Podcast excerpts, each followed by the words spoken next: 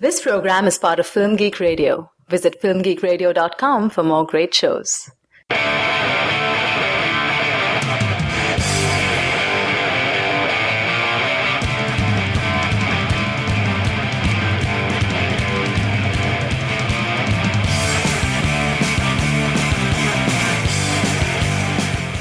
Hey movie addicts, welcome to Cinema Fix, your site for the purest, highest quality movie reviews on the block. I'm Andrew Johnson, and I'm joined today by my fellow dealer, Frank Reddy. Hi, happy to be here. How are you doing, Frank?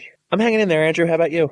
I'm doing okay. You know, we went and we, we saw Safe House Yes. yesterday, which we're going to be talking about, and I, I, I have this fear now that secret agents or someone is just going to kick down my door and come storming in, and and I'm going to die You're not that interesting. or get caught in a government conspiracy. You're, you're, you're right. I'm probably not that interesting. No. Why would the government want me?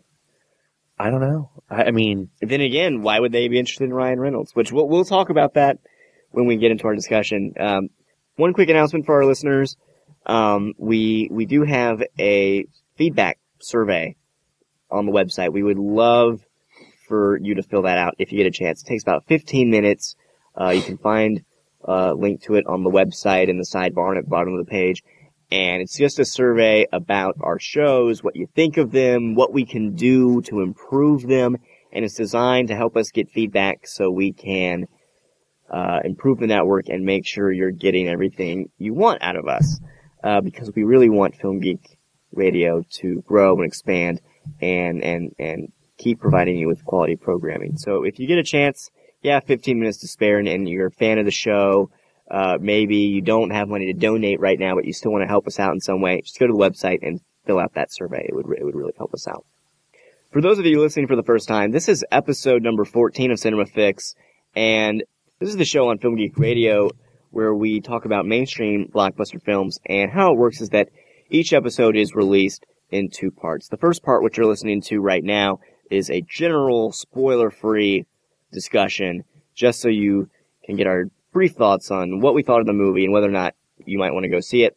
The second part is a much more in-depth analytical discussion where we talk about what really does and doesn't work about the film, and, and that will contain spoilers. So if you've seen the film or, or you just would appreciate a more in-depth conversation, you should listen to part two, not part one. If you just want to know whether what we thought of it, whether or not you should see it, you don't want to be spoiled, stick to part one. And as I mentioned, this week the movie we're going to be talking about is Safe House. Frank, why don't you give our listeners a little information about this movie? okay. Uh, Safe House stars Denzel Washington and Ryan Reynolds as spies. Uh, Denzel Washington is a rogue spy with lots of experience who's considered one of the best. Um, the movie was directed by Daniel Espinosa and it was written by David Guggenheim. And it basically is about, it's basically one of those standard movies about a, a guy, Ryan Reynolds, who's thrust in a little bit over his head.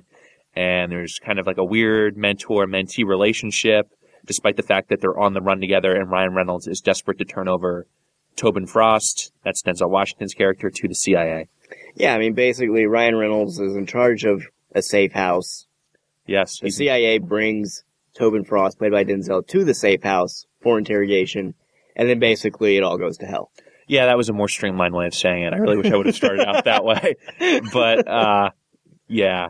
I, for some reason, it's caught me off guard. We do it the exact same way every week, and yet my brain just went blank the minute you asked me that question. What was that movie about? Maybe that reveals something about the quality of the film. But we'll, we'll talk about that in a sec. Here's a clip.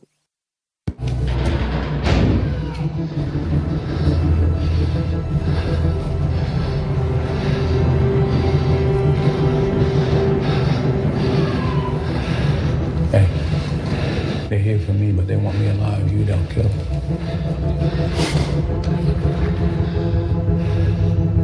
You got one in the? It's okay. I remember my first posting, Rio de Janeiro. House like this.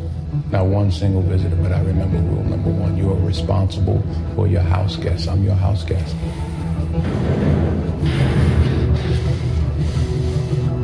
Clock is ticking. They gave you the keys. Do your duty, son. Shut up. You want to be the guy that lost Tobin Frost. Okay, Frank.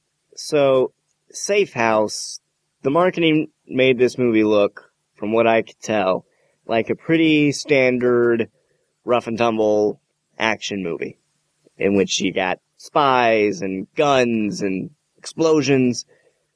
Would you agree with that? Did it turn out to be what you expected? Yeah, Andrew. You know, I think the key word you there you used there was uh, standard, and I, I do think it was pretty formulaic, just in terms of I feel like if you from the opening of the movie, I think you can pretty much put together everything that's going to happen pretty quickly.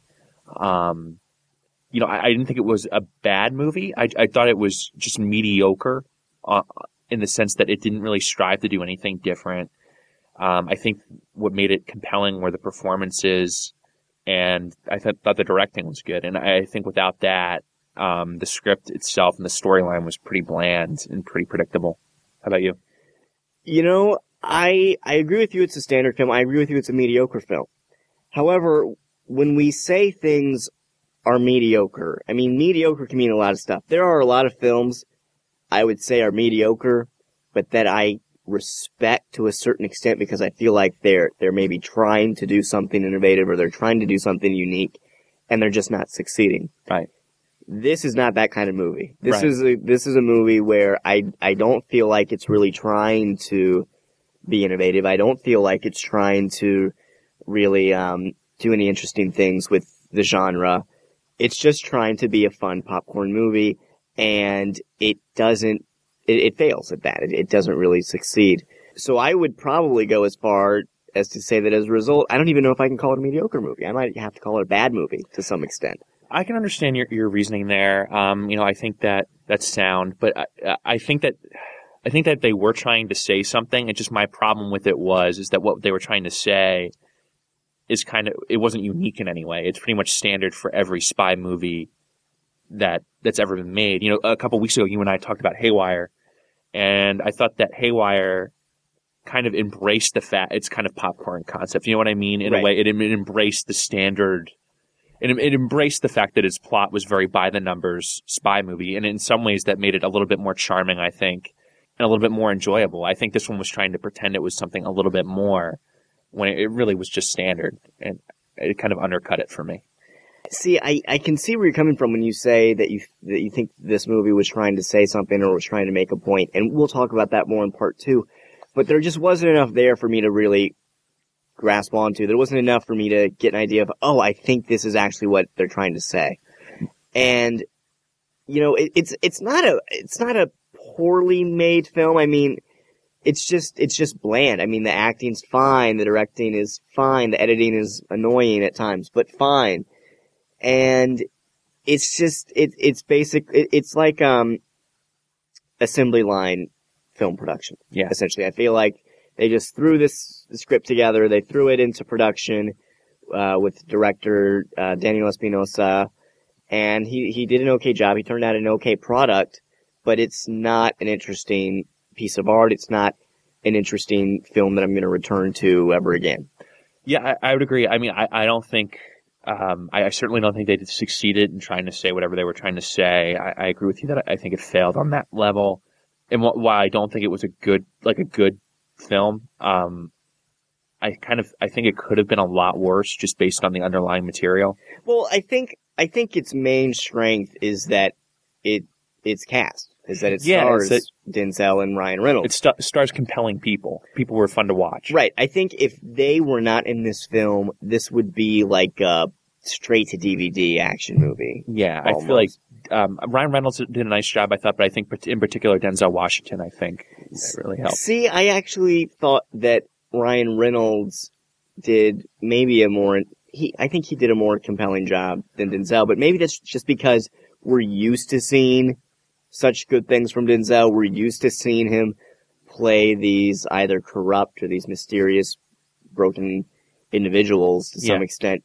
So it it didn't really seem fresh or exciting. I he he does have some scenes where he really gets to show some good acting chops, but on the whole, he's just kind of supposed to play it cool, play it kind of detached, like he's the one manipulating everybody, and he does it well. But there's not there's not there's not much to either of the characters. No, I just I think I think I think Ryan Reynolds had just a little bit more to work with, though. I think just it, it's always kind of fun to have that character who's dropped in suddenly way over his head and is you know stressed out beyond all means, and where I think Denzel, I think they were going for kind of like this enigmatic kind of tortured, you know, gray area type character, and I, I just I never I don't think they ever found a way to make it any more than just the prototype of that. Right, and you know the, the sad thing about this movie is that you know I, I mentioned its main strength is its cast. It's got a great supporting cast. I mean, you've Yeah. got you've got Brendan Gleeson, you've got Vera Farmiga, you've got uh, Robert Patrick, and they don't really do much in the movie. Their parts really don't amount to a whole lot. And I was just sitting there in the theater and thinking, why are you in this movie? Did you just need the paycheck? That's I'm- what I was wondering too. Did you just have a hole in your schedule you wanted to fill? Were you bored? Right. Like and and if you were, fine. That's cool, but let's be honest here. These are some fairly big names, and these are some really capable actors that have been cast in nothing roles. And I don't know, like, was, did the script go through s- certain drafts? Were changes made on the set? I don't know, but it was just, I felt kind of bad for them because I feel like these are, these are all performers that deserve better material than this. I would agree. All right. Well, is there anything else you want to say about Safe House? No, I think we should probably go to part two. I think we'll be able to talk more free, more freely. I think so. I, I will say this though: if you're a fan of action, there's some there's some okay action scenes in this movie. If you if you just want to turn your brain off and I would argue that if it, you're better off running a Bourne movie, I think. I think you'll have a much more enjoyable. well sure, I would say you're better off renting a Bourne movie or seeing Haywire. Yeah, But in terms of chases, in terms of watching people get punched in the face, if you're just like Ryan Reynolds or Denzel Washington. yeah, I mean, it, it's a fine turn your brain off. yeah, it's not like offensively bad. It's Right. not like kick you in the face bad. Right. It, it you know, it's just kind of disappointingly Ho-hum. bland. Yeah. Ho hum. Yeah. All right. Well, I guess that'll wrap it up for our discussion of Safe House. Be sure to tune in next week when we will be discussing This Means War, starring Tom Hardy, Chris Pine, and uh, Reese Witherspoon. one of those does not belong in the picture. Andrew, Which one? Don't be prejudicial. I, I don't say that to be sexist. I just don't find her compelling. That's prejudicial. You're As an already actress. you're already judging the movie. You haven't I know. seen it yet, I know. which is bad. Ah, I'm hoping. I'm hoping she'll prove me wrong. I think she will.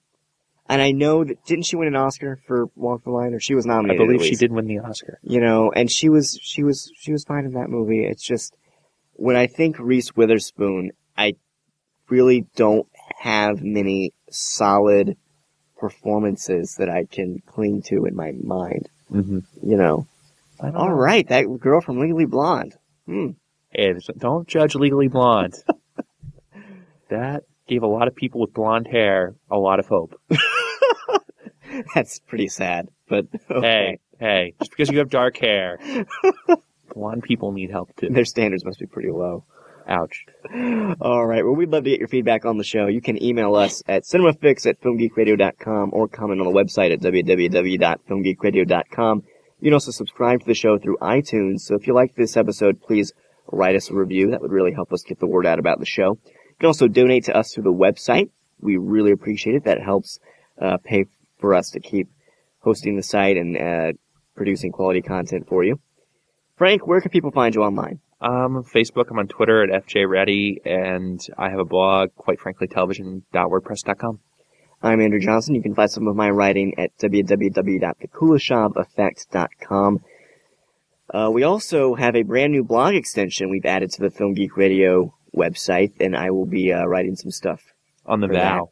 Yes, I, I think I will be reviewing The Vow, and I've, I've also just posted my list of the top 15 films of 2011. A bit late, but it's it's out. Top 15 now. 15. I had to expand Couldn't, it. couldn't limit yourself to 10? I couldn't. Andrew. There were too many good ones, Frank. Don't, Andrew. don't judge me. All right. You can also follow me on Twitter at twitter.com slash writer Andrew. If you do follow me, be sure to send me a message and let me know you're a listener so I can follow you back. I'm Andrew Johnson, Uh, I'm Frank Reddy. and have fun this week getting high on cinema.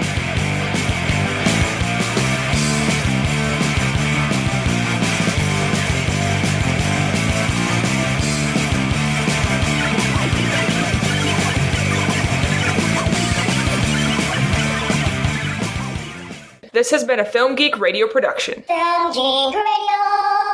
Yeah.